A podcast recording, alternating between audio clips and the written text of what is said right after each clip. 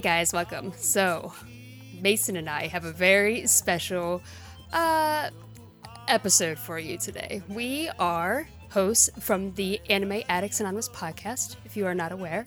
And uh, we're going to do something that I'm very passionate about and I'm very excited for. Yeah. Uh, hi, guys. Mason here. I'm so excited to talk about a show that Man and I both really enjoy to an immense degree that we've never really had a chance to really dive deeply on the show. And uh, we figured, you know, if we're not to have a better time like on the show, you know, there's news and all this stuff going on. We really wanted to just sit down and uh, just get deep, real deep into why we love Mononoke. Yeah, so today we are going over the show Mononoke, which is one of my favorites. It, man, the first time that I watched it, it just blew my mind. It was, um, it was a horror series unlike anything else that I've ever seen. Because usually when you see horror shows, they're um, they usually rely either on jump scares or really um, dark tones and atmospheres and a lot of um, either blood or uh, guts or something. And but Mononoke is unlike anything else that I have seen. It's like no less unsettling, but vibrant and colorful and uh, really fascinating. It's filled with so much um, folklore and just sprinkled with hints here and there on the uh, the subject and the mystery, and it's just with a really cool protagonist as well. I've I don't think any other show as equally captures both the essences of stylish and unsettling. Yeah. In in the same breath. Like horror shouldn't look this good and somehow it pulls it off. Yeah, and man, every arc that I watched, I was just there. Were so many things that I felt like I could uh, pull out of it and examine and in great detail, and that's why I'm so excited to do this series. So, um, did you want to give a brief, just like explanation or history of what Mononoke is? Yeah. So Mononoke is a series that came out in 2007. I did not get around until watching it till 2015 personally. I don't know if you know. Same, actually. Mm-hmm. Yeah, it was, it was a good time to watch it. But essentially, this came out in the summer of 2007. This came out on the Noitamina programming block, which is like the weird, like, adult centric, like, the, there's just always weird stuff on that block. And I tend to love, I'll always give a Noitamina show a shot. Um, this was done by Toei Animation, who, you know, you look at their roster of what they've done Dragon Ball, One Piece, Saint Seiya, Slam Dunk, like, you're like, okay, this is what they do. Big, long shonen shojo works that you know are classics that run forever. Uh, this is nothing like that. No. This is very much its own animal. It's a kind of a spiritual sequel to Ayakashi Horror Stories, which is not required to watching this. I didn't watch that actually until after I watched Mononoke the first time, and it's it's good. It's directed by Kenji Nakamura, who is an absolute boss. Yes. He's an, a legend. Uh, he's worked with like episode directing stuff on The Big O, Kemonozume, Ayakashi that we talked about earlier. Um, and eventually moved into series directing first with Mononoke. He did Kuchiburanko afterwards, which is an equally phenomenal piece of work. C The Money of Soul, Tsuritama, which is a much easier jumping on point for his works. Mm-hmm and then the Gatchaman crowds those two series. So I don't know if you have comments about his other oh, works, but some of my favorites. I think this man may be one of my favorite directors because okay. between Mononoke, Tsuritama, and Kuchiburanko, those three all blew equal, equally blew my mind with how just different the art style is, how different the uh, show and subject matter is, and how he approaches storytelling. They're just all of them are so good. I actually have not seen Gatchaman crowds or um, uh, see the the money, but um, but all of the other shows that I've seen uh, that he has either directed or worked on were all just so different and interesting. Yeah, and especially looking forward to the new uh what was it, Adult Swim series, Junji Ito. Yes. Is he doing that as well? Excite, excite, much excite. Yeah, yeah. Uh, but Anyway, so Mononoke, um, for those of you who haven't seen it, you can find this on Crunchyroll, Con TV, VRV, Midnight Pulp, Tubi TV. This is for being as quote unquote. It feels like it's underground. It feels Mm-hmm. like not a lot of people talk about it, but it's one of those shows where once you see it, it's memorable. It sticks with you. This isn't something where in like eight years someone's like, "Have you seen Mononoke?" and you're like, mm, "Was that the one?" Like, there's no question about the show Yeah. Um, highly recommend it. Uh, it's similar to Mushishi, Kuchiburanko, like we said, uh, Gankutsuou, The Count of Monte Cristo, um, XXX Holic, and just anyone with good taste. It's this is for you.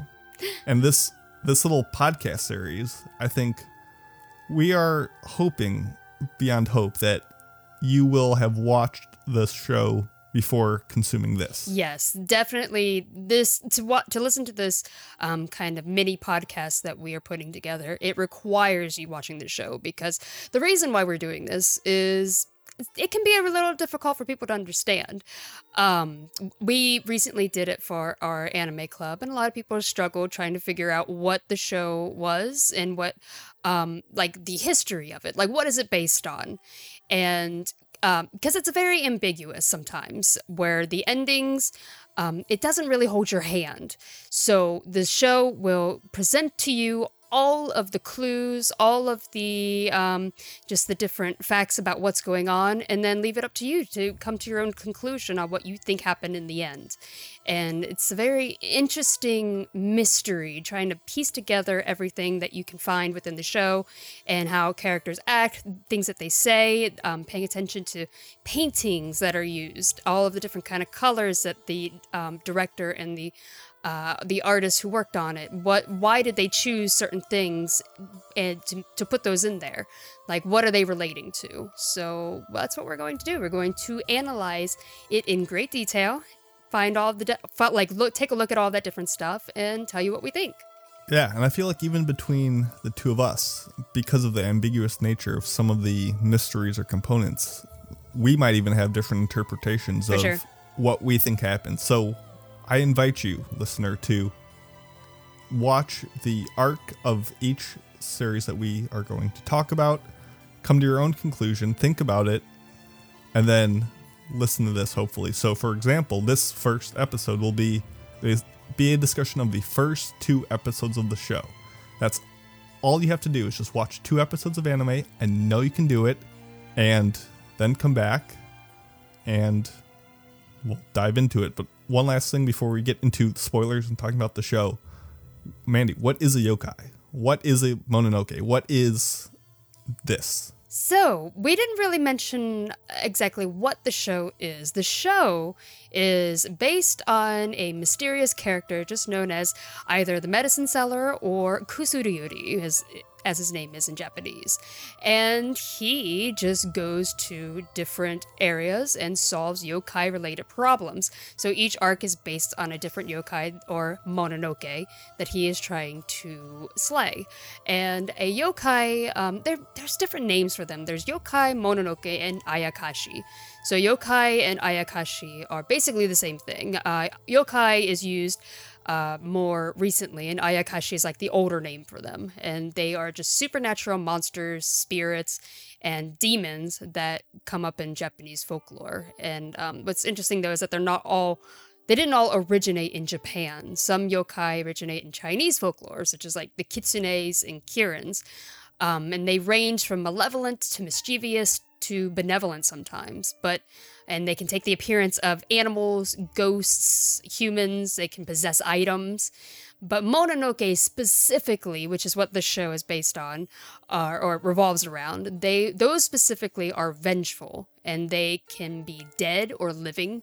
They can possess items or people, and or they can just appear as spirits. And their goal is to possess individuals and bring them great suffering, which often results in death. And there are many different types of yokai and they have, have appeared in literature since the Heian period. And those they're often used as cautionary tales to prevent people from doing either very stupid things that are either considered rude or harmful, especially for children. And they can, um, like for example, discarding items. There's a lot of yokai that possess items such as uh, the paper lanterns that you may have heard of, or the um, the obakes, the umbrellas uh, yokai. Those are items that were discarded and uh, kind of developed a grudge against the person who discarded them. And sometimes yokais are all like yokai stories are often uh, fabricated for to explain different maladies or disasters that back then maybe people didn't have really have answers for. So that's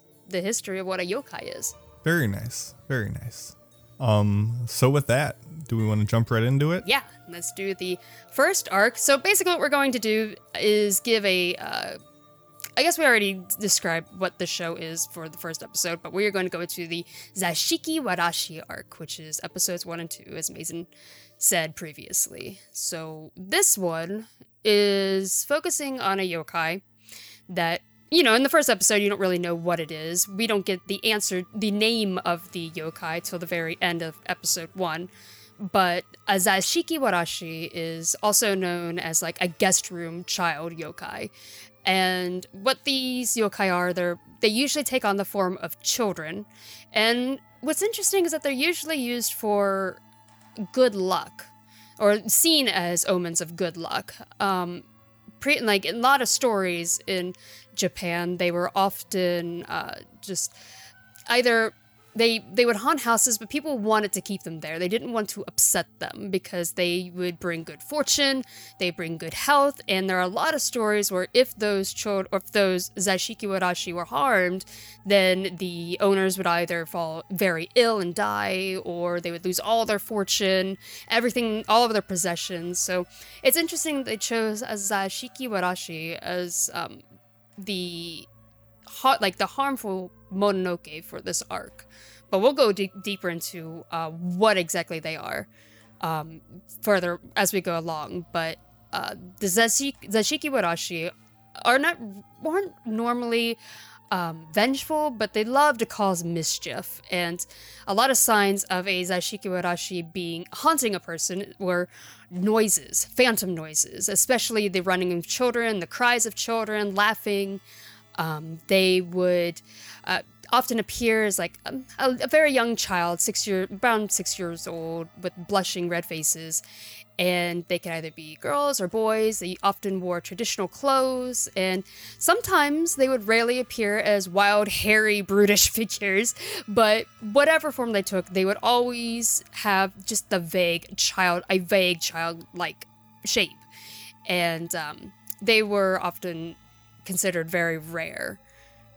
But yeah, that's um that's basically what a Zashiki Warashi is. And this show doesn't try to hide that. No. So essentially this show opens with two like title blocks, if you will. The first saying Zashiki Warashi I can't even talk Warashi, which if you like it's not trying to hide that this is the mystery. It tells yeah. you right up front, hey, this is what it is. But if you just don't have that knowledge, you say, okay, that's a Japanese word, and you just scoot on by, which you know, it uh, it's not trying to hide that from you. No. And then the next title block just says the first part of two. So it already tells you this is going to be a two part episode. Prepare yourself. And the, this like screen door, the sliding door opens up as if we are the curtains of a stage and we are treated to this like weird, like raining setting, but like all the raindrops have snowflakes. So, you know, it's kind of that frosty atmosphere. You get this like you know, brightly lit up but like pale red bridge, and like our m- main characters in the foreground, and he is facing this just looming, dreary, colorless building, and you just get this massive disconnect between you know the foreground image of our main character standing on this bright red bridge to just this like monochrome setting. And immediately we see this divide between who our guy is, where we're going, and that's that use of color definitely gets used in later episodes. So we will bring that up pretty frequently. Yeah. Um, the very first thing that stood out is just the art style because it's very different, but it looks, um, it resembles the old ukiyo-e paint artworks that we've seen, like the woodblock paintings, which yep. were very popular between like the 17th and 19th century. And what struck me as very interesting, like why the this art style was um, like the decision to choose this art style was very interesting for me is because um, there was a Japanese folklorist named Toriyama Sekien who was very popular ukiyo-e artist, but he's also the author of a very well-known yokai compendium. So um, his pen name for the for his um, books was Sano Toyofusa, and he wrote the book of the Night Parade of 100 Demons and he illustrated it using his ukiyo-e art style. That's why if you look up yokai, you'll see a lot of the uh, paintings done in this ukiyo-e style. And so I think it's very interesting they chose that for Mononoke because it's very fitting. And I'll probably bring up the book, uh, The Night Parade of 100 Demons, quite often. Um, when I brought when I discussed Zashiki Warashi just previously, all everything, all the information in there was from taken from that book. So I'll probably end up bringing that up throughout this entire series. That's a great name for a book. Yeah, isn't the it? Night Parade of a Hundred Demons. I mean, definitely people don't need us to break down how this show looks. It is Yeah. very much its own thing. And I would say they definitely prioritized still frames over animation. Mm-hmm.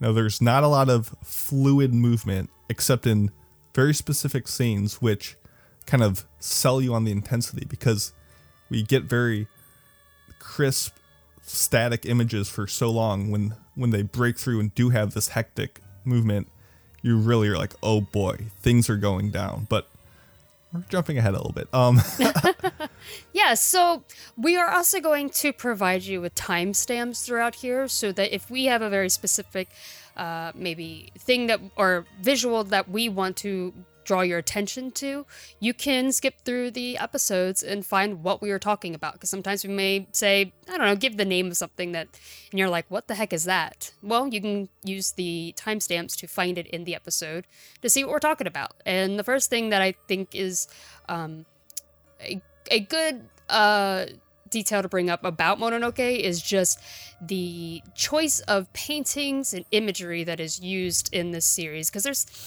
it like there are obviously some parts where it's like he they chose this just because it looks cool, but then there are times where I'm like all the different kind of colors and paintings and just imagery in there were all chosen for a very specific reason. And the first time that we see that is if you can skip to 21 seconds into the first episode, we see the very first um, infant doll, which is kind of like a Dharma. And that, I think that's the correct name of it, right? Da- is that Dharma? it's yeah so when i think of a daruma i think more classically of the doll with the uh the eyeballs Yes. Mhm. So you you buy one that is sans eyes. It has white spots there, and what you will do is you will think about uh, a goal you have, a something you're trying to achieve, and with that in mind, you will color in one of them. So you'll have one black eye, and then as you live your life, you'll eventually hopefully succeed in that goal, and only then are you allowed to color in that second eye.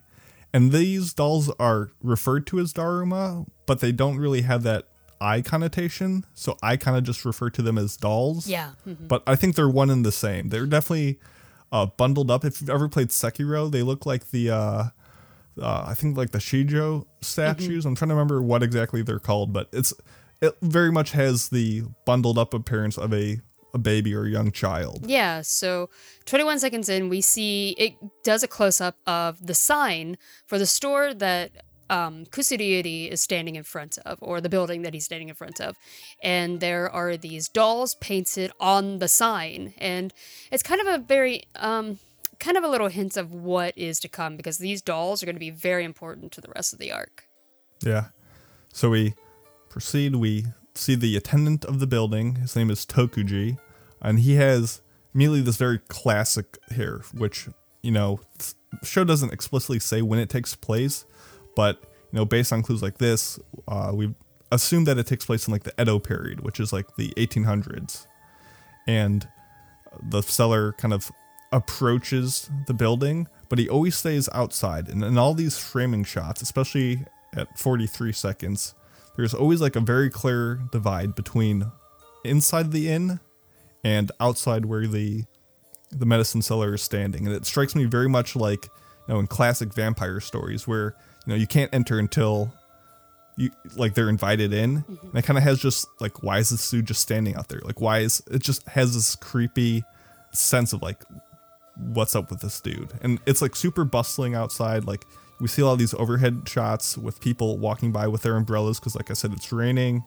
So like why is he standing out in this miserable weather? And it's just kind of interesting.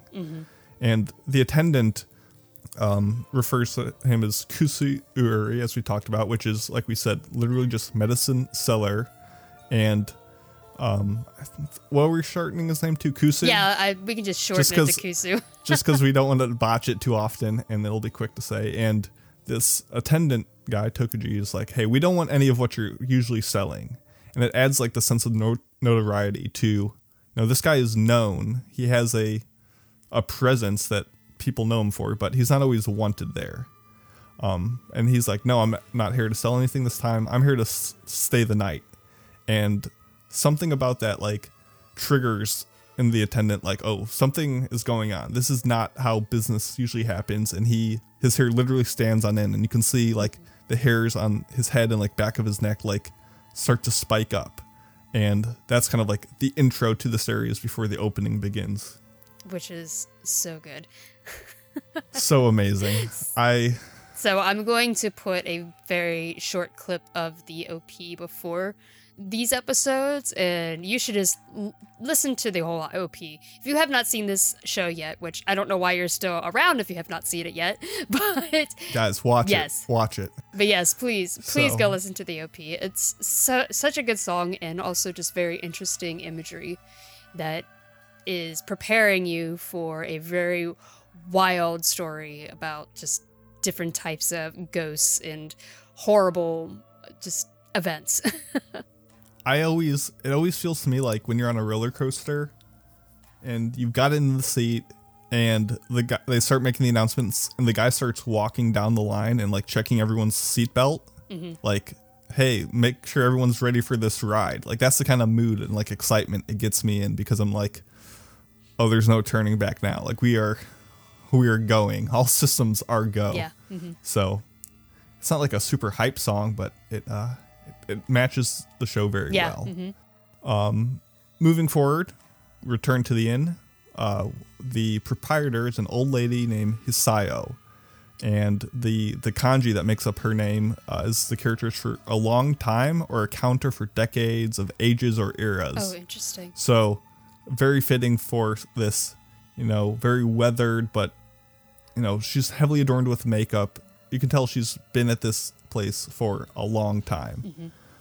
And she is, despite them saying, oh, we don't want any of what you're selling, she is perusing the wares that Kusu is selling. And he's asking her, did you have something? Oh, I was gonna say, I think it's interesting that every time the uh, shot goes away and goes back to those two talking, the bottles change. So sometimes there's like ones in the shape of fish and turtles, and sometimes it goes away and comes back, and the bottles have changed. It makes me wonder how much medicine does this guy carry around? Well, he's got a a large backpack Yes. similar to uh, Ginko's from Mushi.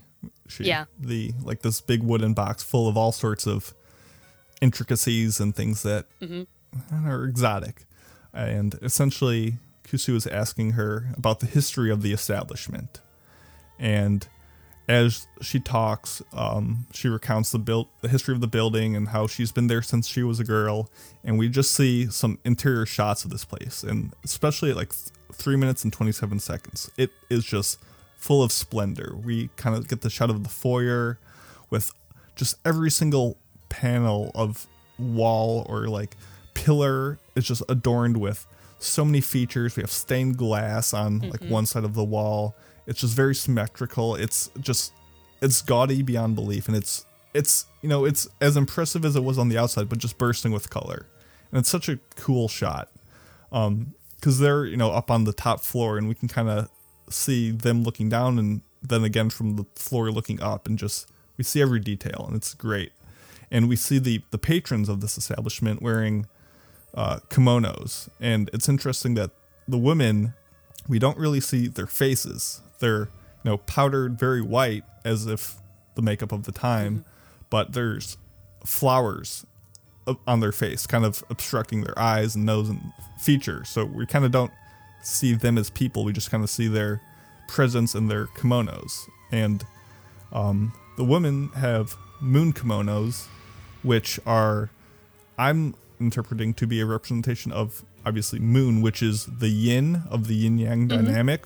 And the yin is obviously female, and the men have pitch black faces, and they have sun kimonos, obviously representing yang. So the the two genders of the people in this establishment are divided between their their robes and their facial uh, makeup. Yeah, and we'll see the yin and yang come up quite often too in this entire arc as it appears on some different kind of clothing later on. But um, what's also interesting about this particular like when you mentioned the building and all of the different kind of paintings in the background always pay attention to what's going on in the background because sometimes they are giving you either hints or just different kind of symbolisms for what the theme of this uh, arc is. So when they're um, and Hasayo or Hisayo are talking uh, at this um, part of the story where they're sitting down. If you take a close look at the background, and there, it has a close up at three minutes and 21 seconds, it shows a painting of peaches, and it's drawing your attention to it. Like it goes straight up to the painting, and these um, peaches are often used as a symbol of fertility, and uh, the camera after that scene zooms in on a baby statue like we mentioned before but this one is not on a painting it's like the actual doll itself. And it goes to a shot outside and zooms in on this baby statue that's being left out in the rain. And um, at, it's at three minutes and 45 seconds in. And it's sitting out in the rain but what i think is interesting is that there are cherry blossoms painted down the front of it and as we see more dolls later on, they all have cherry blossoms, and I think it, what's why it was interesting to choose that is that cer- cherry blossoms often symbolize uh, fleeting the fleeting nature of life. Because cherry blossoms have a very short life, but they're beautiful, and I think that's a very interesting choice for the infant dolls that it- for especially this infant doll that is being left out in the rain and uh, the doll's color is yellow, which is used in Japan as a cautionary color, which um, either is either used or sometimes used to represent hazards, dishonesty, deceit, but also illness. And I think that could play into the the story later on, which we'll we'll uncover as we go. Yes, yes. So, kind of the first sign of I got, got at least a sense of unease Oh, about for sure. this was, you know, like I mentioned, Kusu saying like, you know, what's the history of this building? And she's like, oh, I've had it since I was a kid, but it's been so long that I've forgotten what the building was before it became an inn. And when she says this, the camera zooms in on like a side profile of the lady's neck. Mm-hmm. And there really isn't a lot of like animation. We don't see the, like the Adam's apple move down or up. We just it forces us to by seeing very little of anything else, really focus on the vocal delivery of her saying, "I don't remember what this building used to be." To assess like is she telling the truth? Is she lying? Like by kind of covering your eyes to everything, you really focus on the sound of her voice and like, hmm, yeah, when she, do we believe this? Yeah, when she said that line, it was very clear she was lying to him. That's what it like you can tell by her vocal delivery. Uh, agreed, but I feel like a normal show might have, you know, had her pull at her collar Oh, or yeah. a bead of sweat or some kind of, or maybe even had her say that and then had our character, which we've kind of established our connection to Kusu, kind of like maybe narrow his eyes or like react in some way that makes us question what she said. But it's very much left to us to catch up to pick up that she might be Mm-hmm. not telling us everything. Yeah, and then um, next scene we are introduced to Shino, who is the main character of this arc. You know, besides Kusu, and she is a pregnant lady who's just arrived at this establishment, and um, she's we first see her outside where the street is very desolate and um, not very lively, but it does a zoom in on her wrist, which has this charm on it, which kind of looks like the dolls that we see around. A little bit different. It's not um, bundled up, but it's is a yellow doll. And we see also standing next to her what is that yellow doll that we saw sitting out in the rain. And then she um, comes inside and she reveals that she has this blonde hair. I like he put down JoJo esque hair. She's got this like heart shaped like pompadour esque thing up front, and it's straight out of uh like Golden Wind. it's it's pretty great. It's the first thing I thought of. but um, we're around four minutes and 43 seconds in, but she um, asked Tokuji if they would be able to give her a room for the night. And she is very distraught. She needs to stay out of the rain because she's um, currently pregnant, and but she's also but she also says that if she is not able to stay here, then she is going to be killed because the they don't want her there. Obviously, Tokuji tells her we don't have any rooms and tries to push her out. But she's like, no, I need to stay here. If you don't, then you're going to wake up to find a dead woman outside. Oh, always a good look. always a good look. Yes, so I believe she mentions at this point that she is being chased. Yeah. She's being pursued by someone, and there's all sorts of trouble coming should they not decide to house her. So the the proprietor eventually comes down, hears her, you know, barking up a storm in the lobby, comes down and says, "Oh, we can, we can, you know, we can house you. Uh, we can s- put you in that room." And Tokuji's like, "Oh, that one." And Very loudly. you know, yeah, yeah, I'd be concerned if I was a guest. He was And they're like, "We can put you in that room." Yeah. I'd be like, "Whoa, whoa, whoa, whoa, whoa, whoa! whoa what's that?" room? Screams at this, like, what? Aston- astonishment. But here we go. We are heading up. So we are in like going up the flight of stairs. Uh, the proprietor is leading, followed by Shino, the pregnant lady, and things start happening. So first we see just talisman, probably, you know, eight inches long by three inches wide, just these paper slips with cryptic symbols all over the walls heading up. Um, we hear like these weird sounds, like a mix of like flute playing, children or like scampering about overhead. And when they're walking through the hallway, it doesn't have like a fluid. When we get like a point of view perspective, we don't see things passing fluidly. It's like a weird, like trance. There's like two layers that like slowly move like a, a caterpillar in like two different sections. I'm trying to describe how to say like it's almost like the animation is like slowed down and you can see them slowly pass you by mm-hmm. and it's just very off-putting. And a lot of people might look at this and be like oh they just don't have an animation budget. They don't know how to animate people moving through a hallway. But once again i see this as definitely a choice to create unease. And you can see this from eight minutes to nine minutes like this whole sequence of just things that are messing with your senses or also possibly going into because we know that these are Mononoke and they possess um, areas. They they haunt. So it could also be like we are moving from a place of safety into a place of extreme danger. it, yeah, it definitely disconnects the room that we are going to from the grand splendor, from the nice looking place that we just left.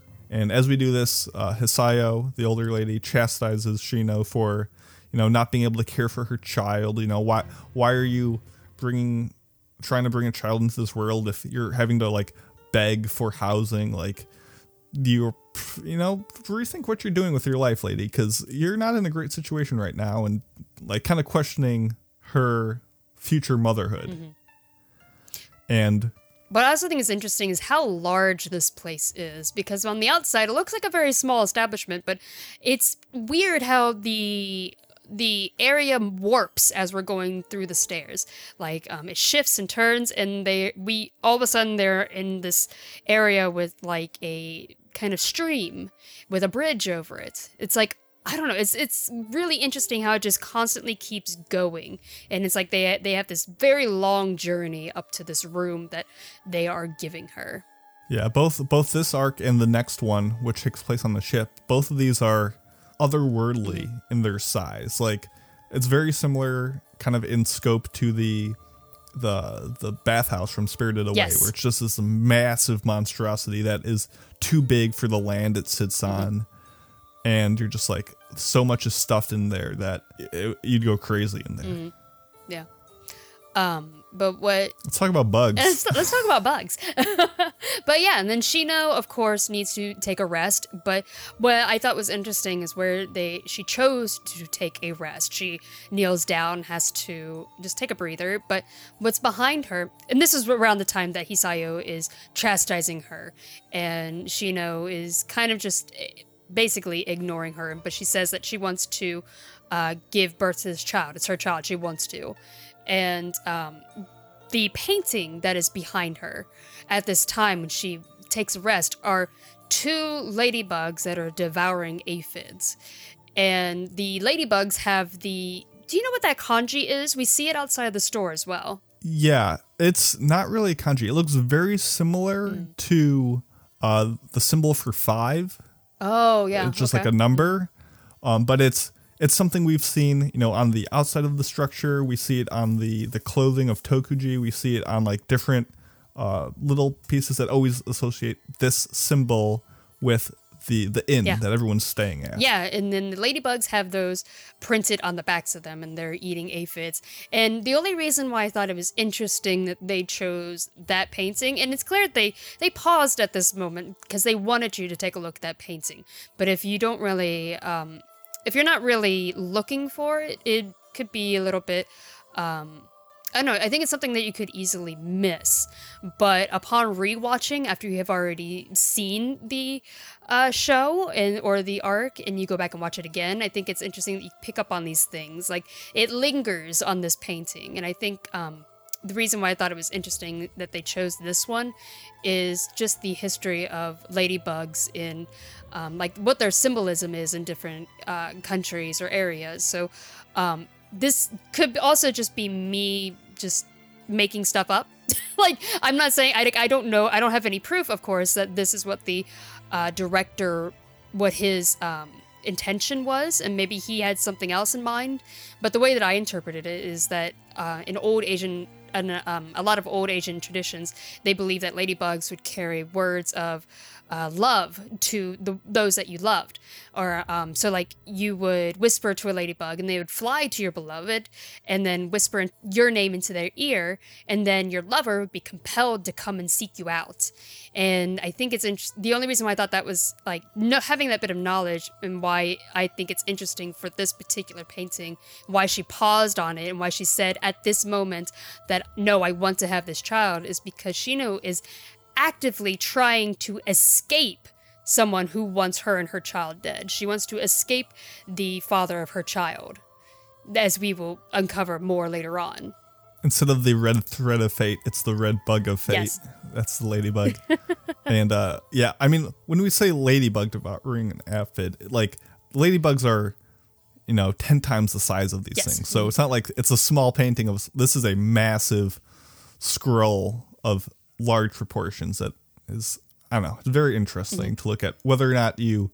So, for example, I didn't even see them as ladybugs. I just saw them as you know these large bugs that are shepherding these smaller bugs to their doom towards something else. You're really not sure, and it, it comes into play later. But it is a very cool painting, and I want. Mm-hmm. I think it. there could be multiple ways to interpret it, and I think that's something that is important to just know throughout all of this. Is that I think there are multiple ways to interpret all of it, and I don't think that there's a right or wrong answer to anything. I think that he presented a mystery surrounding a very supernatural uh, event and creatures that are you know that we know nothing about they like in history of yokai and mononoke and ayakashis and all of those stories that surrounding them they are just otherworldly beings that we just have no information on we can't understand them so i I don't know. I think it's um, just a way of him just presenting all of the things that are revolving around these supernatural events, and then it's leaving it up to us to interpret them. Absolutely.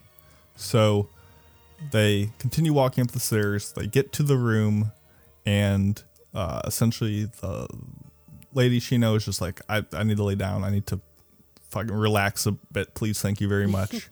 and the pr- pr- just like, okay, well, we'll get you some food. We'll get you, uh, I think it was like bedding that she was going to get, and starts leaves Shino up in the room and starts walking down the stairs. And that's where uh, she encounters Kusu, the medicine seller, just sitting on the bench, you know, just doing this thing. And she's like, okay, look, you're clearly not supposed to be here. What are you doing? Uh, and he's like, oh, I'm lost. I was looking for bathroom or something like that. But it's clear like he's he's poking around. He's investigating. And in this dialogue, we don't see the innkeeper like walking down the stairs as she like questions him. We just see like a, a, a wide shot of the two of them with him on the bench, her on the stairs, this big room. We snap to him making a case, and when we go back to wide, she just like has transported down the stairs like in a scary movie where the the monster like doesn't walk down, it just like snaps closer and closer and closer. And uh it's just it's just why? Why did they make that decision? And it just is unnatural. It just doesn't look right. And it's not how we're used to perceiving things. And it just adds to these little moments that build suspense. Yeah. Um, and then after that, we get to see the Zashiki Warashi for the very first time. So Shino's in her room. hey Shino's in the room. She's cold. I think it's also also interesting that she keeps saying that she's very cold. Could be that she's just, you know, coming out from the rain, but also we usually interpret ghostly things with cold. Um, just the chill you get yeah. yeah, And so she's she keeps saying that she's very cold. She's trying to bundle herself up on the floor, and then we get to see the first image of a of this Zashiki Warashi, which is like this child, this very not a, like a natural looking child. They look they don't look like children. They look kind of monstrous a little bit. he looks like part radish he's got these Yeah. Uh, he's like this weird like puffy cheeks with like a very pointed head um is this one colored any differently? I The very first one that we see is yellow, which is also the yellow. The same color as i mean the one we saw at the the entrance that was with shino Yes, this- uh, next to kusu on the bench like it's popped up quite a number This particular doll is following her. It appears outside when she first comes into the establishment, which is also the same color as the charm that she had. And then it appears as she's going up the stairs and then appears in the room with her. So this particular doll has been following her. And the child that we see um, is also yellow.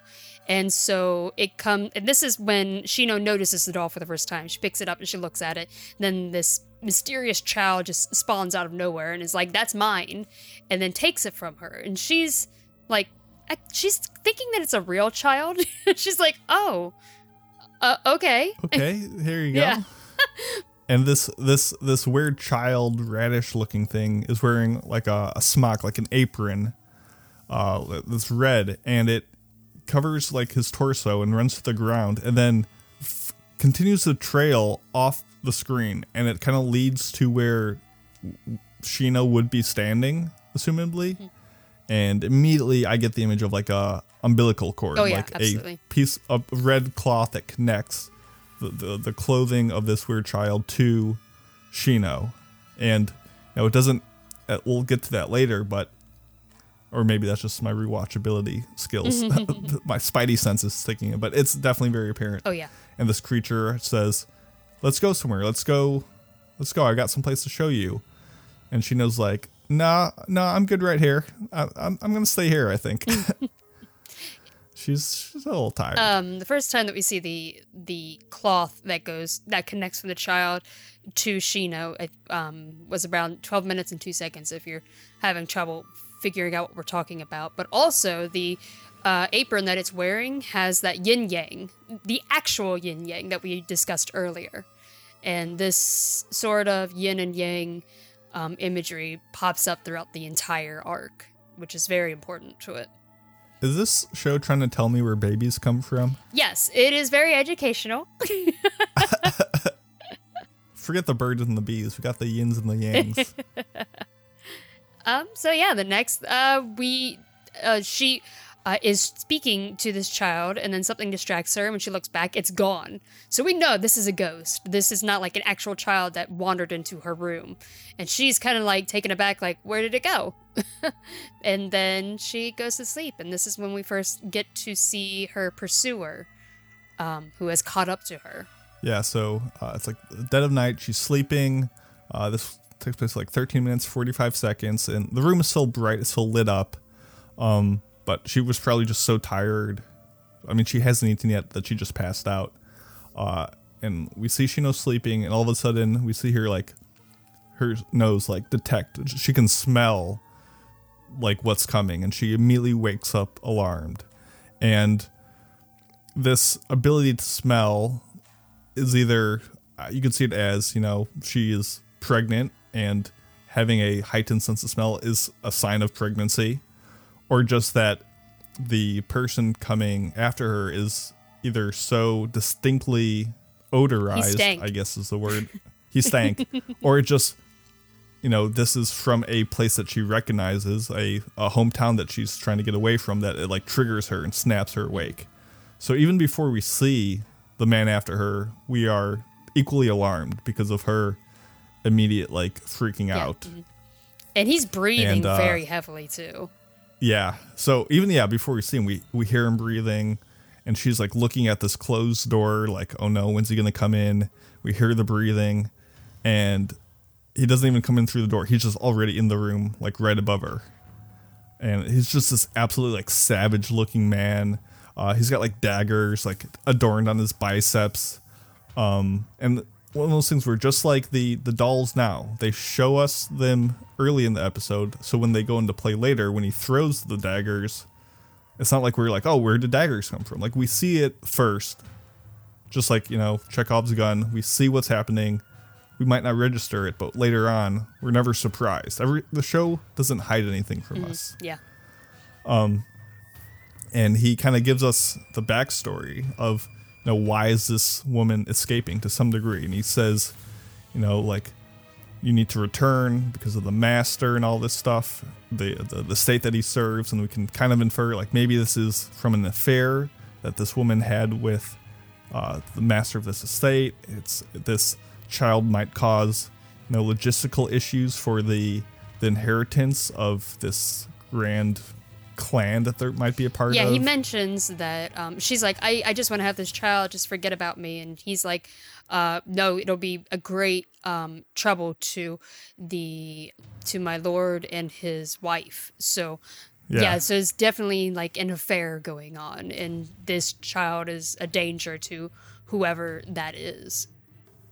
Yeah, and it, at first I thought it was because I mean just the image of you know having committed adultery having proof of that, uh, you know, not being loyal would be a bad look. But then it is found out that this child is actually would have been like his first son or 1st mm-hmm.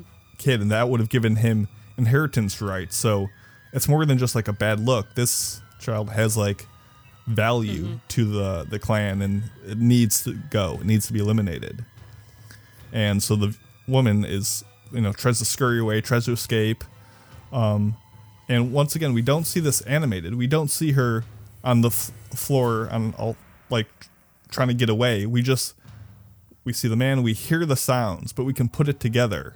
And once again, we don't see him turn and throw the darts. We just hear him turn. We hear the whipping, the whistling through the air, it slamming into the wall.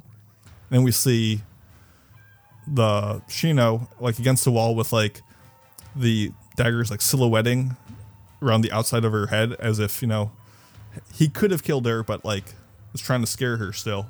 It's like we put it all together. We understand what's going on, even though the show doesn't show us. And the music is escalating quickly, and all of a sudden things went from zero to 100 yes. mm-hmm. very quick. Yeah. And, you know, the Savage Man comes up on her, brings out his sword, and is like, listen, baby, we're ending it right now. and we we get we as I talked about earlier, it's a very static show, very calm, patient show, and all of a sudden, the the screen is shaking. We get a we the camera's right up on this lady's face. We finally get like these 3D features and like depth of like the skilled animation is. She's like screaming out and like panicking because she knows the end of her life is right around the corner. This is all at 14 minutes and 50 seconds, mm-hmm. and all of a sudden, right as things reach a fever pitch the room just stops. Kind of, yeah, it stops, th- th- like transports, and we hear this like weird scrunching and clunching and squelching sound. and the, uh, the medicine seller Kusu is alerted, and what what happened? What happened? well, I, what when you were talking about like the squelching sound, it, the camera is pointed at the man that um that, that is hunting her down, and then it turns around him. Like we get one shot, and then we get to see him from the side. Except from the side, we still see the front of his face, and then it goes to the back, and we still see the front of his face, and it's that sound Yeah. of his spine twisting because whatever it is is twisted him. And then he is pulled up into the roof like you were saying the the the animation here is crazy. Like everything's chaotic. And we just hear screaming and sounds and then kusu appears. And uh, this man the room whatever is Got whatever's wrecked. in the room. Wrecked. yeah at this time we don't we're not exactly sure if you're not if you're not um, if you have not been alerted to what the ghost is yet like if this is your first time watching you don't know what just happened but that something in the room did not like him did not like him threatening this woman and so he's pulled up into the ceiling and uh, he there he hang Yeah, yeah. We don't we don't really get to see him. We'll talk about that later. But essentially, I think at this point, medicine seller arrives as well as the proprietor and the assistant. I believe all all four of them, those two, Shino, and yeah, they're all in the room, and they're like, "Uh, what happened?" and the lady, obviously, Shino is having a trouble, a hard time explaining what just happened because you know her back was turned. And all of a sudden, she was supposed to be dead, and now this this uh, man that was chasing her is hanging somewhat mutilated from this like rafter, and she's doing fine. And she's just like, uh, she says like the room just spun around, and she uses the the Japanese word kuru kuru, and she's like it, it kuru kuru kuru kuru, and each time she says it, the this is kind of it's very a circular room. It's very 360. It's not like there's one entrance. There's there's no really beginning or end. And as she says kuru kuru each time, the camera does like a 90 degree rotation around the room. yeah just like it as did to the man as it was killing Yep. him yeah And the medicine seller is like, "Oh, I know exactly what you're talking about. it went guru, Guru, guru, guru, guru. Not quite kuru, kuru. It means the same thing, but it is a different way of saying it, like his understanding. And similarly, the camera, when he says it each time, spins around. And I just had that image in my head. I can think about it in the way it sounds every time. Hmm. And he, Kusu makes the proclamation that the the person who killed the the savage man that was chasing Shino was not human. And all of a sudden, a box with a gleaming sword, which is like twinkling melodiously. It's very funny almost. um, we're not sure what's happening, but the seller, the medicine seller, says that he is here to kill. Big dramatic pause. Mono no kill. Ne. And everything the Kusu sa- says is very deliberate. There's like a very awkward pause between each of the words he is saying, and it just has this like unearthly quality to it. But it's very cool. Yeah, and I think when it's cool when they mention Mononoke because all of a sudden it goes to a black screen with just the kanji for Mononoke going down it, and then it's his voice is echoey in the background. It's like it's drawing your attention. Like this is what the entire show is based on. This thing that he Yes. has come to slay. But um, and it's it's also interesting because you know he he's a medicine seller he's just pulled out a, a sword and i think tokuji specifically is like what the heck like a sword what are you doing with that because in this time period the edo period um, this was when japan had a four class system which was the samurai at the highest class then you had the farmers and the peasants then you had the artisans and then the lowest class was merchants, which is what our medicine seller is. He's selling his wares. And at that time, only samurai were permitted to carry swords. So here, this weird guy who was kind of like walking around and maybe investigating where he shouldn't, he's the lowest class. All of a sudden, he's bringing out this majestic looking sword.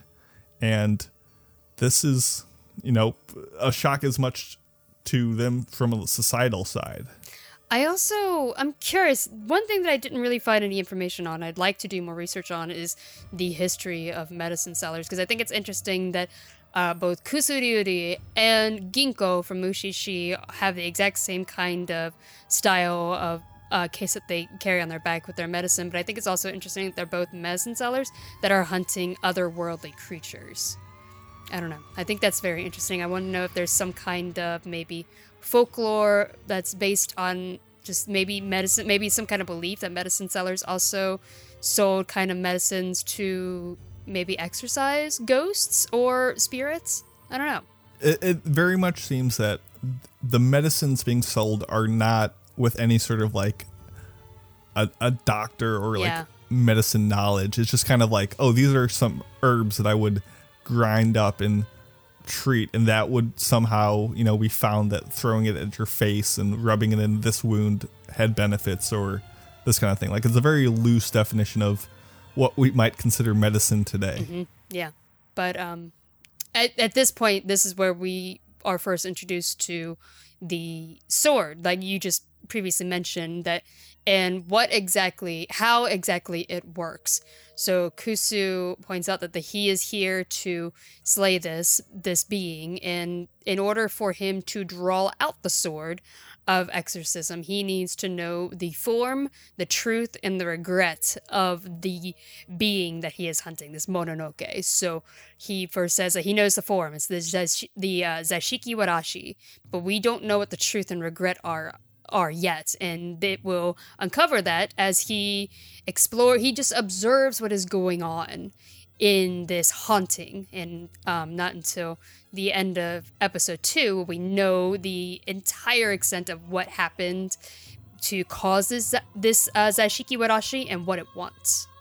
because at this time, you know, we still hear the sounds of children playing and all this stuff, and uh, Kusu hears it, Shino hears it, but the the attendant and the innkeeper don't hear anything. Yeah, They're they're they're just blank to all that, so they're not perceptive of what's going on in their very own establishment. Yeah, and this is around the time that uh, the background starts to warp. It starts to pull into different directions, like it's zooming in and out of the ceiling. And as Shino is hearing these children cry, she's looking at the ceiling. Oh, they're up there. Oh, they're to the side. Like she's looking to the left and the right, and oh, they're behind me. And um, we just hear running and screaming for of children. Like you just said, the other two, um, the proprietors of this establishment are like, "What are you talking about? We don't hear anything." And Kusu is just observing. He's just standing there observing this as like events unfold to see if he can figure out, piece together what exactly is happening.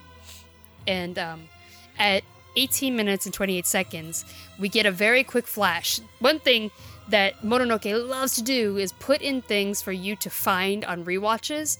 And there's another one in one of the last arcs that is very interesting to to kind of catch.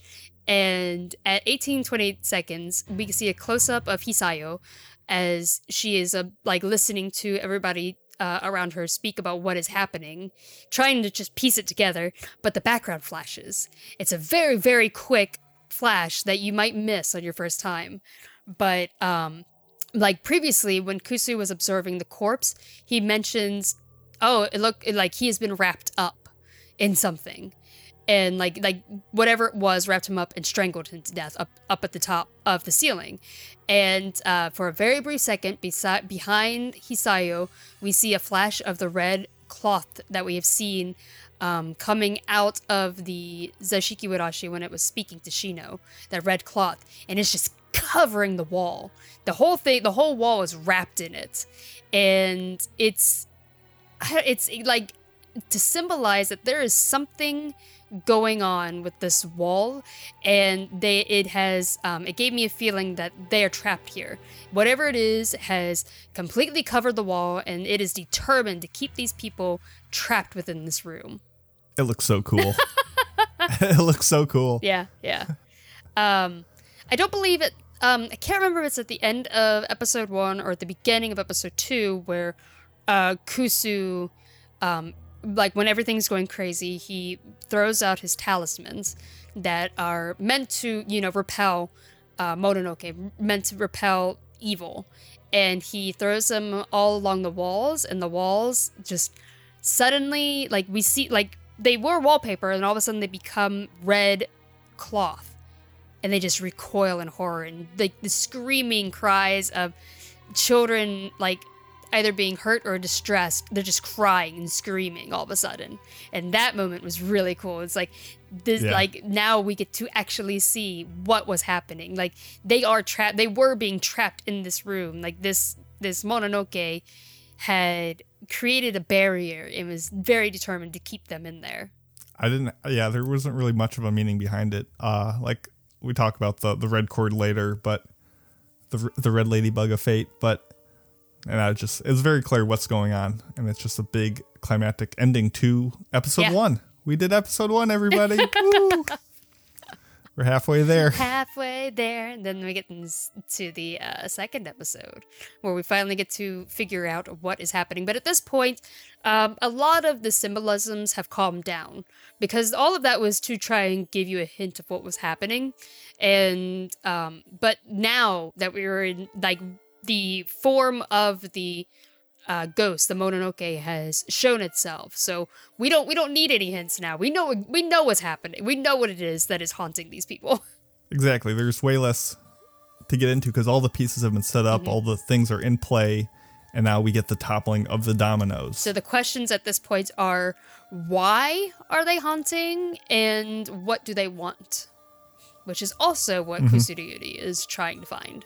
What what went on. So episode two begins with once again the title block that says, you know, this is the the part the second is how it's translated, and the characters using it are used not in a way that you would say like part two, but like the the concluding segment. Like it lets you know that the this is the final part of this arc. So once again, it's it knows hey you're gonna get your answers here. So and we, it starts off i feel like it starts off with obviously it goes straight into the op i think.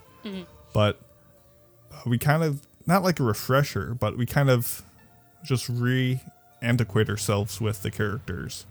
But the the first thing in my notes that i had mentioned was that the the the spirits start manipulating the room and like stretching out essentially like the doors will open up mm-hmm. and then we see that room from the room over. And it's the same room and those doors open up and we just keep on s- telescoping outwards into like this endless sea of tatami galaxy. This endless room is connected. There's no escape.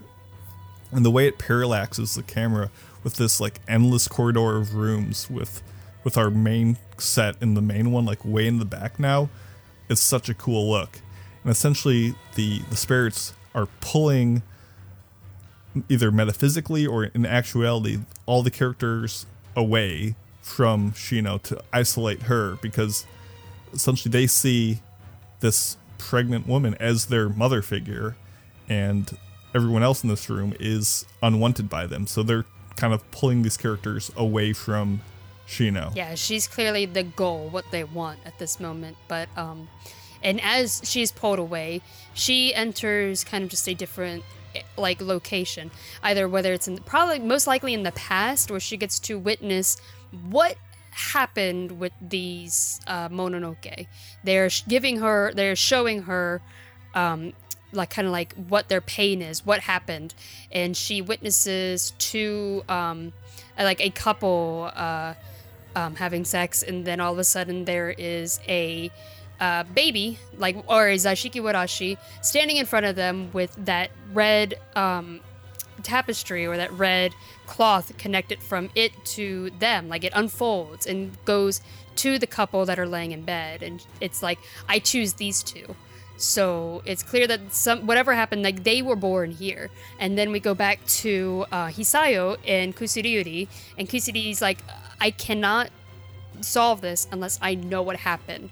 And is trying to drill her for information, and she's like, um, Hisayo finally reveals what the the horrible past of this place, and that it used to be a brothel, it used to be a whorehouse, and that these women who would um, you know, while while they were working, they would get pregnant. And this room that she has brought Shino to is the room where they she used to perform forced abortions. Like these women didn't have choices in it. They were brought there and she forced abortions on them. And then these children were um, like the room was meant to be as like a memorial for them to kind of to make to kind of like soothe the spirits anger or um, their or make them re- like rest in peace and the dolls the uh, fetuses or, or you know the the um, unborn childs were placed in those urns into those dolls and then put inside the wall which at this point we're like okay this is clearly a horror this is a Yes. a very very dark story far darker than we were expecting it to be with the very bright and colorful um, art style very different from anything else i've ever seen Yeah, I mean, a lot of my notes here are just like visual things. Uh, I mean, to wind, wind the clock back just a little bit, the the shot of we see like Shino kneeling down, and then we follow her as she gets whisked away, and she like is being moved like through walls and furniture at like Yes, a really mhm. fast speed, and you see uh, Kusu like fly out of the frame Mm-hmm. and just the way we the camera stays completely still as the room whips through Shino is such a cool look. And I couldn't really tell if she was going no back in time to see kind of the the revelation of this is was a whorehouse and everything or if this is just an alternate location of you know the escapades going on in the hotel currently but it's it's it's such a cool shot. But but actually the the room where the abortions took place is uh like the way that they depict it is gruesome on so many different levels. Yes. Mhm. like they they don't just be like uh this is how they did it and you're like well that's just not pleasant. But they have you know this this speech by the innkeeper talking about how you know these these these pregnant women are damaged goods. This you cannot succeed like this. This is the cost that you owe to me.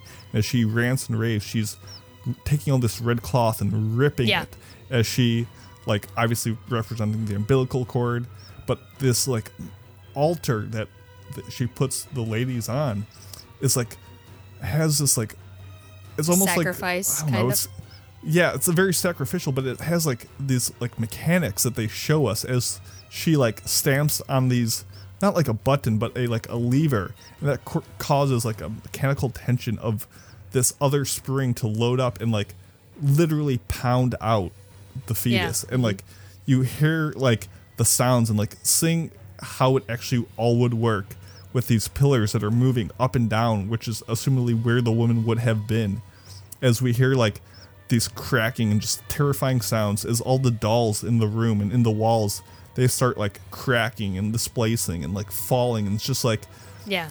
all these things are culminating into this just disturbing scene and it's like you just feel terrified and as visually interesting as it is you're like this is it's yeah, heavy it's very heavy. And also during this scene, Hisayo changes. She's no longer that old woman. She's much younger and beautiful. And so um, we get a sense that this is what happened in the past. This is who she used to be. And like you said, she's tearing at that cloth, pulling it. But as she's pulling it, when sh- her hand releases from the cloth, it's covered in blood, and we're hearing the screams of children. And um, the when there's this one moment where she takes cloth and rips it in half, and as she's tearing it, blood comes off of it. And then it shows one of the dolls laying down. She places the cloth over its eyes, like it's like um, like what you would do to hide the eyes of someone who's just died.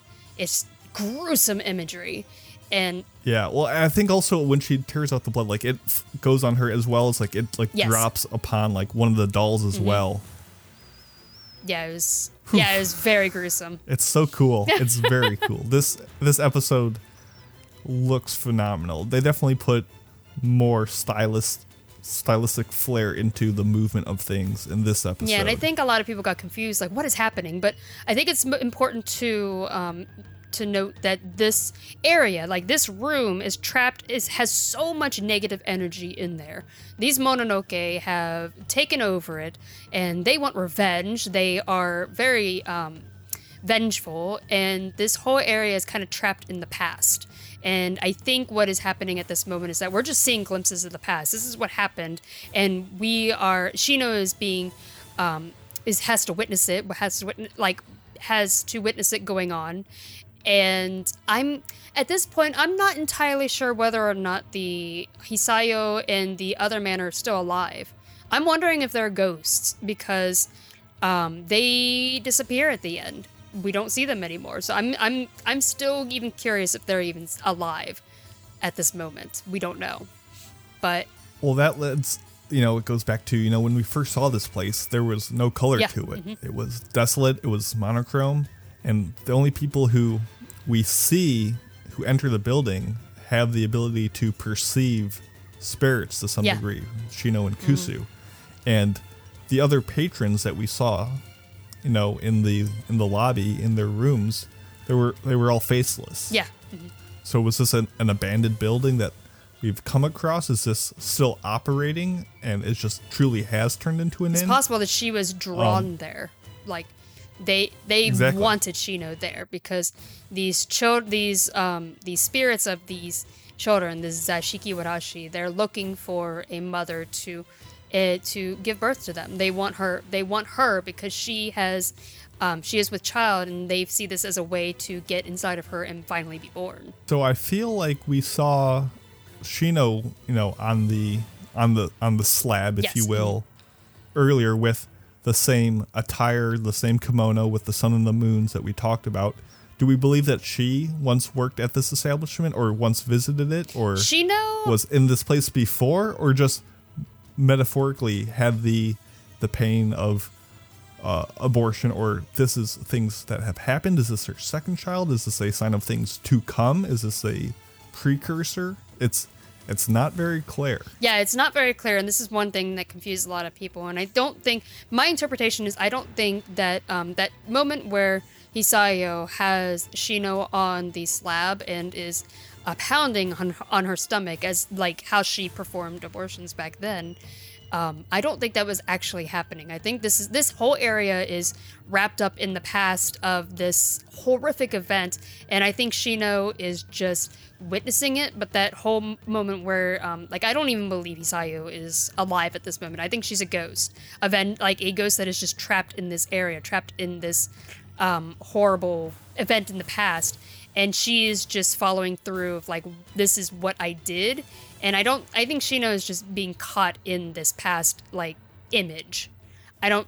yeah i my interpretation is that when she got sucked away it was almost that she went into the mind or Yeah. soul of of someone who used to be there and experienced it like secondhand Yeah. through the events that happened but it wasn't her you know back in the day or something Yeah, like that and also while she's being dragged around within these images or these visions, uh, we, she has to witness herself um, with the. Uh, we're not exactly sure if he's a prince, whoever it was in royalty, and they are together. And she says that she loves, or he says that she loves him. I'm sorry, he says that he loves her. He loves Shino, and she finally goes, "Oh, well, in that case, I can tell you this: I'm pregnant." And all of a sudden, the music stops, and the spinning The- wheels on his face stop. freeze frame and he's just like uh What?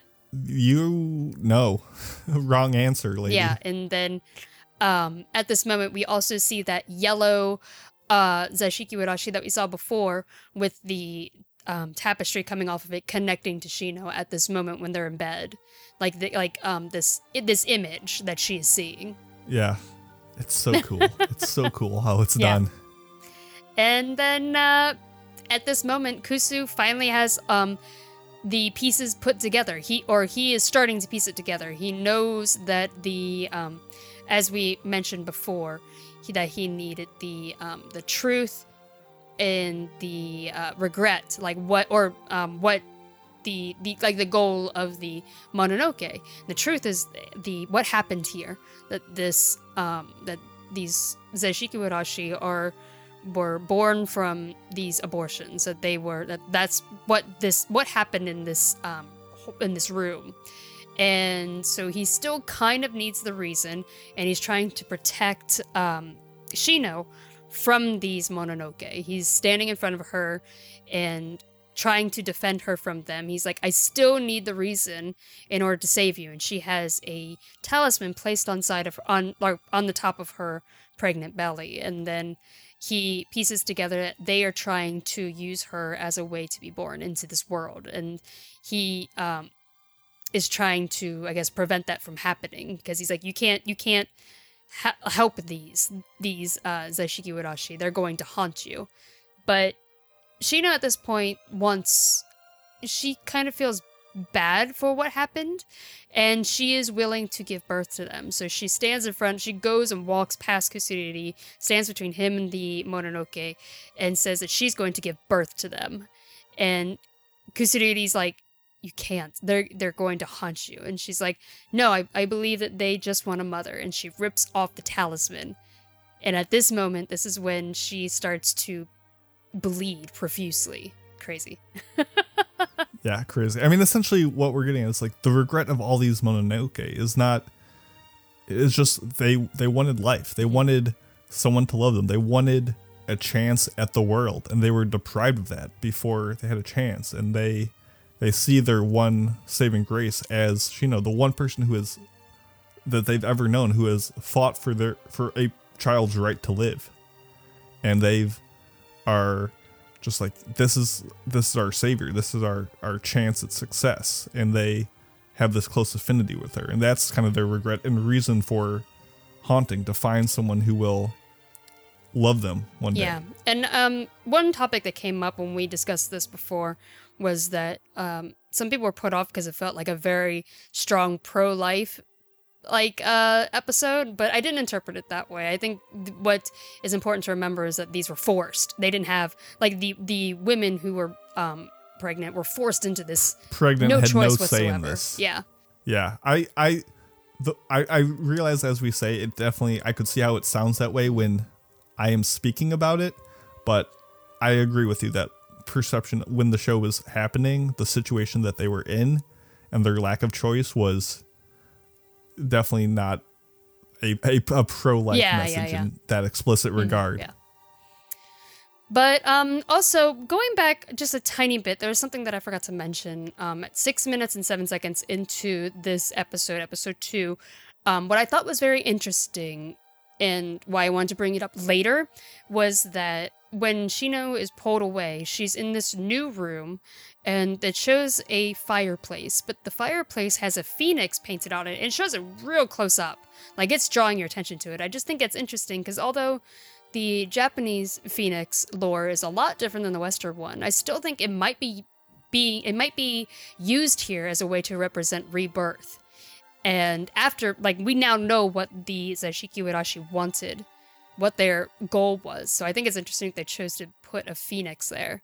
yeah re- rebirth is exactly what their goal Mm-hmm. is but for it to be in the fire is very interesting But um yeah, and then this is the ending basically is that she tears off the talisman, she's bleeding profusely, and uh Kusu looks kind of regretful and she's like, I don't understand, I don't understand what's happening. And um that's basically towards like the end of it, the Zashiki Warashi disappear, but we do get to see a couple flashes of things that happen that we don't understand yet at this point in the show we get to see a flash of Kusu in kind of like a or something that at least resembles Kusuriuri, but that has um, darker skin, white hair, and he's just standing in a pose that looked like he just performed some kind of action. And we get to see like you just slice through yeah, something yeah, yeah. And we also get to see this wild kind of flare that happens that goes through the Zashiki Warashi and it freeze frames on one particular Zashiki Warashi. And it's like, thank you. And then it disappears. That flash, um, we don't know what it is yet, but it is revealed later in the series, and it's very important to.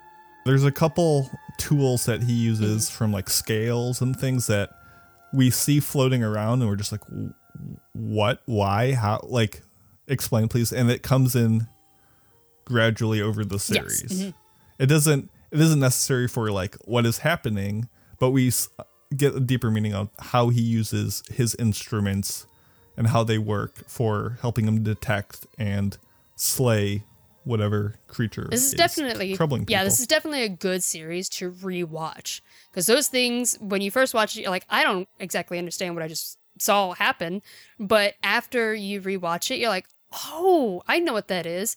And the particular flash I'm talking about, where it's sweeping through, is at 19 minutes and 58 seconds. We're like right at the end, and yeah, exactly. That uh, flash that we see, we'll probably discuss probably i think maybe in the next arc we get to see exactly what that is um a little yeah. bit a little bit the next arc honestly is like almost a better jumping on point mm-hmm. because in in this story this first arc was essentially four characters not excluding the the Zashiki Warashi or the uh the pursuer but essentially all four characters kind of all know what's going on in like the back of their head so they don't really explain anything to us. We're kind of left to figure it out ourselves. Whereas the next arc kind of has a bunch of characters who are not sure what's going on, so they're asking questions, kind of like an audience stand-in. Mm-hmm, yeah.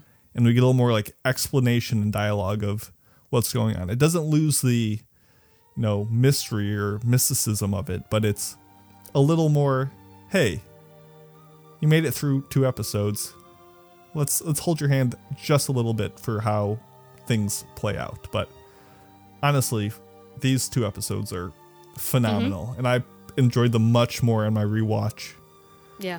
Than I did the first time. Um, so then after the credits, we get to see a scene of Shino uh, laying on the floor next to a painting of a pregnant woman. And you, if you had paid, been paying attention to the background during this whole um, like this whole uh, arc in the room that she was given there are paintings of children there's paintings of a pregnant woman on the wall and she's rubbing the pregnant woman's stomach and then she starts rubbing her own and starts talking to it again so i don't know this is the part where we get to interpret exactly what happened at the end because it's very vague we don't we're not sure um, from her tearing off the talisman and her bleeding, and then the Zashiki Warashi disappearing, exactly what happened. But um, so Mandi, what do you think happened? So the way that I interpret it, and this is um, interesting because whenever I talk to somebody else who likes this series, um, sometimes I've heard people have different interpretations of it. And the way that I interpreted it, interpreted this, is that um, I think that Shino's child, before she came into the building, was already dead. I think she had already had a miscarriage because um, we forgot to mention before that she lost the charm outside. Like as she is standing right in front of the establishment, the charm falls off and falls into the street. And this is where we get to see the doll for the first time, the yellow doll, and that's left out in the rain. And then that doll follows her, and we now know what the doll is and what it represents in, um, in terms of the kid, the children that were in the wall. And this doll has been following her and it is connected to her. We get to actually see this doll connected to her with the red tapestry. And the child that is connected to her grabs the doll and says, This is mine. And then we get to see it again as it, um, we get to see the flashback of her uh, actually creating this child. Like, through the flashback that she is being shown from the Zashiki Warashi. So I think that her child had already passed away. And then when she rips off the talisman, it kind of prevents the Zashiki Warashi from haunting her. Like when um, I think it was protect um, I think it's protecting them from um, causing any kind of differences to what's going on in her body. When she rips it off, we catch up to speed yeah. and this is what's happening like she's just bleeding profusely like it like it had already happened and um and towards the end when when she is laying down rubbing the woman's stomach i think there's also the possibility that she that the Zashiki Warashi now have a place to uh, be born and that they have taken a you know they are now able to um, go inside of her. Or i think there's also the possibility that she is just possibly just lost her mind at this point. we don't know if she is actually pregnant still at this point. Wait, I don't know. It's interesting because um, that flash that we that we saw before that I mentioned is, as we see in later arcs, is Kusuriuri's sword. This is what the sword looks like. It doesn't look like a normal like sword that you see. Like it's not like um like he refers to it as a taima yes. in uh, other other the other series. Yeah, and um, like it looks like this wild flare, this flame. So there's a possibility he just slain the Ayakashi or the Mononoke, and they're gone, and she's just lost her mind. We don't, we're not entirely sure, but we do get to see the doll again put back together. There's no more crack. There's no crack left in it, as we saw in the previous scene when she uh, tore off the talisman. The doll cracks, but at the end we get to see it whole. So I don't know. I think it's also a possibility that maybe the Zashiki Warashi did find a mother, and she will give birth to them. Yeah. So my interpretation was perhaps a little more positive. Um, once again, has no more substantiation, nothing I can point to that says, well, actually, I'm right because XYZ. But my interpretation was that, you know, the she had the talisman on her belly protecting her, like Mandi said, her her systems at play.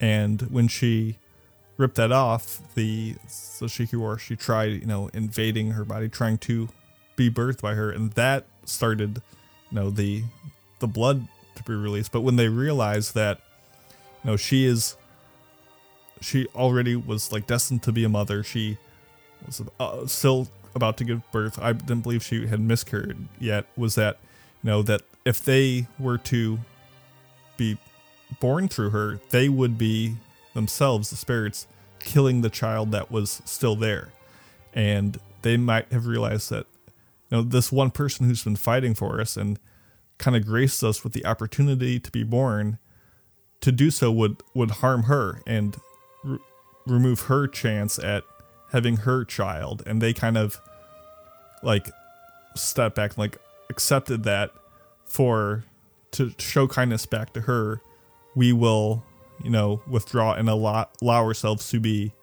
uh, slain by kusu and they kind of step back and they kind of look on as she is holding the hand of the the child that is to come that they they the spirits allowed to remain in, with their sacrifice. I think it's I think it's fascinating that so many people can come up with so many different interpretations, and I don't think any of them are necessarily right or wrong. Which, yeah, no the show could have done so many mm-hmm. things to you know have her literally with a child have her in a different environment like they it could have made it clear but it intentionally left this lasting image obtuse mm-hmm.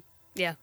for you to think about as you go on. That's one thing that I love with certain mysteries is when they don't hold your hand. They don't give you a very straightforward answer. So that way I do think about it later on. It gives you the opportunity to discuss with your friends or other people like what did you think? I don't know. That, that's something that I love. it it solves the complete Yes. mystery of the story that we came here for. Mm-hmm. The question was, no, what's what's the form, what's the truth, the regret? What happened here to get us where we are? And the show answers all of those questions, but then drops a new question at the very end and and just sets Yeah. it there. Mm-hmm. And it's it's so you feel like satisfied, you got the answer you wanted, but you don't feel complete and it makes you think and ruminate and contemplate what the message is Yeah. and what you can take away from it and it's it's just a really solid two episodes Yeah. which are you know like i said earlier it's setting up all the dominoes in episode one knocking them down in episode two and setting one more up at the very end and it's uh Yeah, beautiful. it's, so fascinating. I could talk about this series for hours. It's so good, and I just i i think i could talk about the series in five installments of one and a half to two hour podcasts and I'm so excited to have this opportunity too. And yeah, sorry guys, there's probably not going to be a lot of comedy in these episodes because this is not a very funny show. It's not. There's not a lot to joke on. It's very serious. No, And horrific. no, no, no Mason goofs and gaffs is. Uh,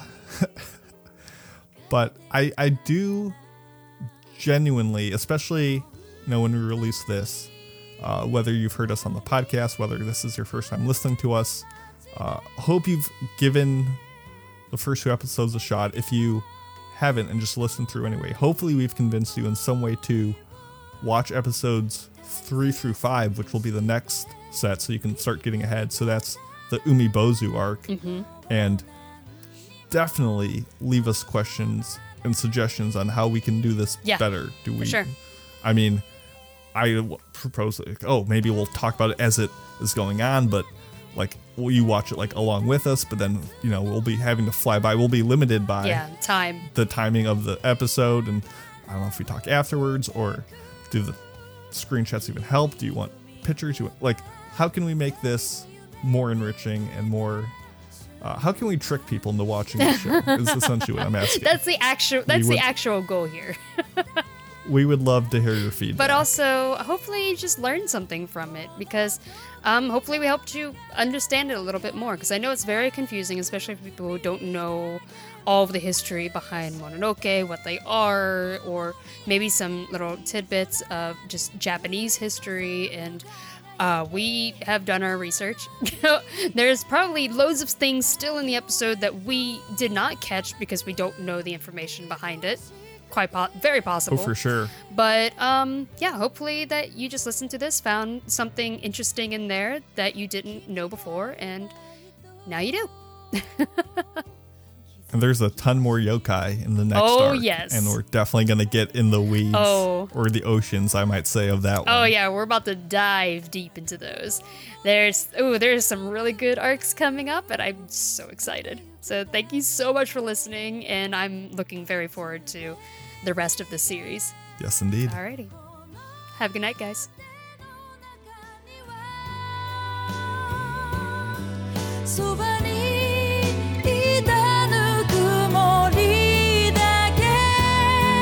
強がっていた。